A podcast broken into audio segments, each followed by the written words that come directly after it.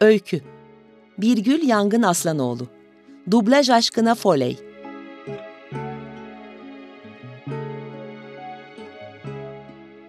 Sıradan insanların basit mutlulukları vardır. Bir küçük pencereleri, saksıları. Gece kuşu uzun öter, sevinç çokum. Karakterlerin duygusunu sesiyle yansıtmak, sesinin gücünü sanata dönüştürmek isteyenler diye yazıyordu. Tam 4 dakika 42 saniyedir karşısındaki ilana bakıyordu. Sesini sanata dönüştürmeyi çocukluğundan beri hayal eden, konuşmaktan nefret eden, mecbur kalmadıkça insanlarla iletişime geçmeyen bu adam 4 dakika 42 saniyedir duvara bakıyordu. Seslendirme ve dublaj eğitimi kurs başvurularımız, sesi olsa belki bu konuda yeteneği de olurdu. Hem sesi hem yeteneği olmayan bir adam neden 4 dakika 42 saniyedir bu ilana bakardı ki? Nasıl 4 dakika 42 saniye olur? Elindeki telefonu yere düşürüp aldıktan sonra hala ilana bakmaya devam etti adam. Sonra duvardaki ilanın fotoğrafını çekti. Ardından elleri ceplerinde düşünceli adımlarla evinin yolunu tuttu. Adam o kadar dalgındı ki tam köşeyi dönerken bir kıza çarptı. Kızın elindeki kitaplar yere savruldu. Hemen kızla aynı anda yere eğildi. Kitapları toplayıp kızın eline vermeye çalışırken kıza bir Cüneyt Arkın bakışı fırlattı. Şöyle yandan yandan gülümsedi, dudağını sağa eğerek Abdurrahman Palay sesiyle "Hayır, olamaz, affedin beni güzel bayan" dedi ve göz kapaklarını tebessümüne güç verircesine açtı kapattı birkaç kez. Kitapları Türkan Şoray kirpikli, koca koca gözleriyle baygın baygın bakan, Adalet Cimcöz sesli kadın alırken, "Esas siz affedin beni beyefendi" dedi. Bu cümleyi sarf ederken de S ile Ş arası harfler havada yankılandı. Tam o esnada Abdurrahman Palay sesli, Cüneyt Arkın bakışlı adamın parmakları, Adalet Cimcöz sesli, Türkan Şoray kirpikli, koca koca gözlü baygın baygın bakan kadının parmaklarına değdi. Bir yerlerde "Sevemedim kara gözlüm seni doyunca" çaldı. Aslında tam olarak böyle olmadı. Bu yaşanan sahne sesini arayan bir adamın köşeyi döndüğünde 30'unu geçmiş paspal giyimli bir kadına çarpıp kitaplarını düşürdüğünde zihninden geçenlerdi. Eski bir Türk filminde dublajcıların buluşması.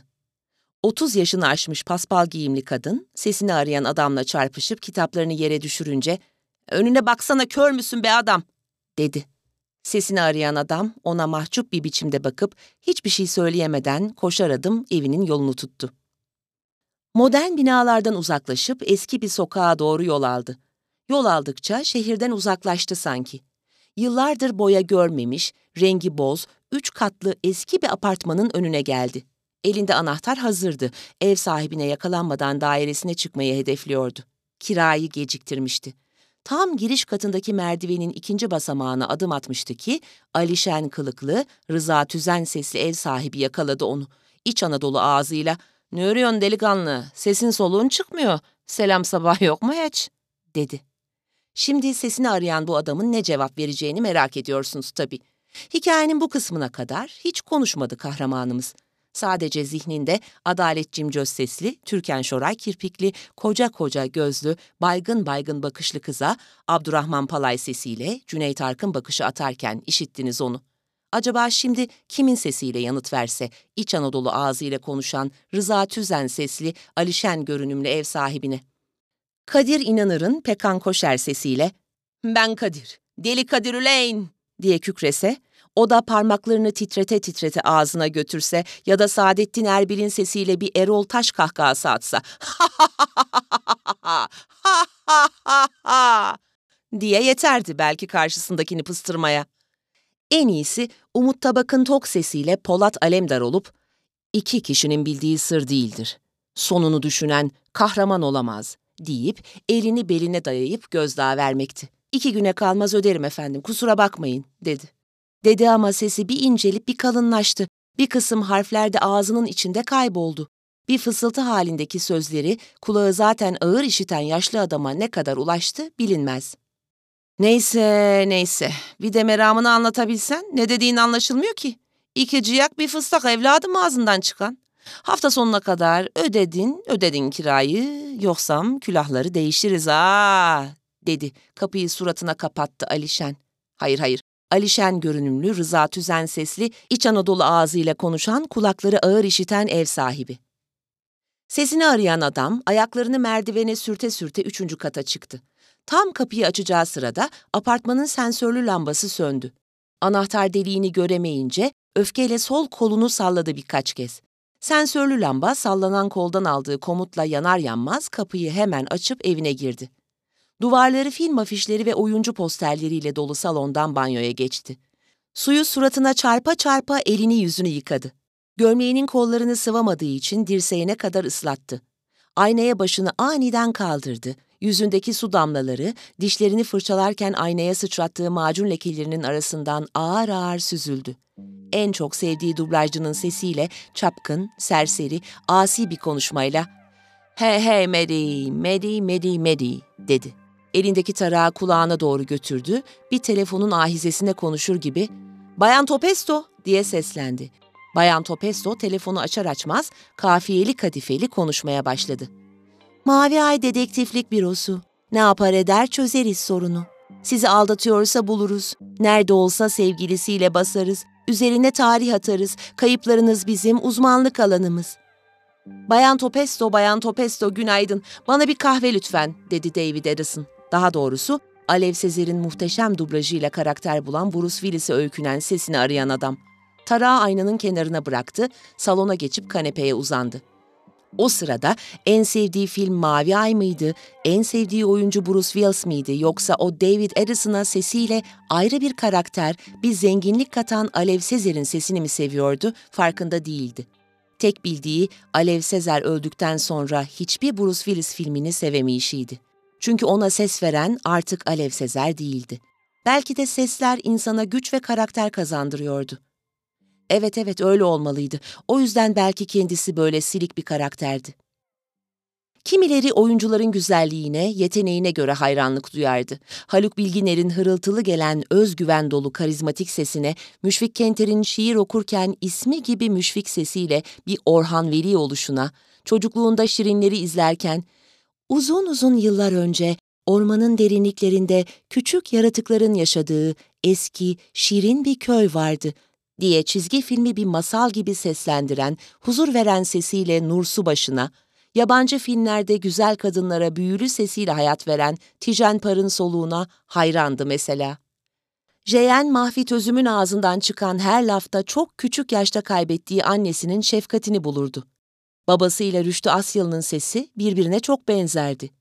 Keloğlan tiplemesindeki sesine değil elbette. Kızdığı zaman Hulusi Kentmen görünümüyle Kemal Ergüvet sesini duyardı babasında. O da terki diyar edince çalışması gerektiğini anlamıştı da bu varla yok arasındaki sesiyle, olmayan özgüveniyle ne iş yapardı ki? Dayısını hiç sevemedi. Babasını kaybettikten sonra Tuncel Kurtiz gibi "yeğen" diye sahiplenmediği için belki. Yıllardır sesleriyle hayatımızda olan ama yüzlerini, isimlerini bilmediğimiz dublaj sanatçıları, sesini arayan adamın babası, annesi, dayısı, sevgilisi, bazen de kendisi olmuştu. Öğrencilik yıllarında derslerle arası hiçbir zaman iyi olmadı ama Çetin Tekindor sesli tarih öğretmeniyle Cihan Ünal sesli edebiyat öğretmenini dinlerken mest olurdu. İnsanları seslerine göre kodlayışı, sevgi ölçüsünü de gösteriyordu. Sınıfın en silik öğrencisiydi lisede. Sesi alay konusu olduğu için öğretmenlerin sorduğu hiçbir soruya cevap vermezdi. Zamanla öğretmenler de bu durumun farkına varmış olmalı ki onun üstüne gitmekten vazgeçtiler. Sınıfın en parlak öğrencisi Elif Ağacıhan sesli, kızıl saçlı, yüzü çilli, şımarık bir kızdı. Karısı olursa şayet bir gün Elif Ağacıhan gibi yumuşak yumuşak, kimi zaman nazlı nazlı konuşsun isterdi. Ne olurdu sanki sesi kendini duyuracak kadar tok olsaydı? Bu bir ses teli hastalığıymış. Birkaç kez ameliyat olsa da değişmeyen, çatallaşan, çoğu zaman boğulan bir sesi vardı. Bu sesle hayali olan dublaj sanatını yapmak ne mümkündü? Akşamları çoğu zaman gözünü kapatarak takip ettiği filmlerde sesler anlatırdı olan her şeyi. İzlemeyi değil, o dinlemeyi severdi. Bu nedenle bir duyduğunu bir daha unutması mümkün değildi. Hangi rolü kim seslendirmiş hemen anlardı.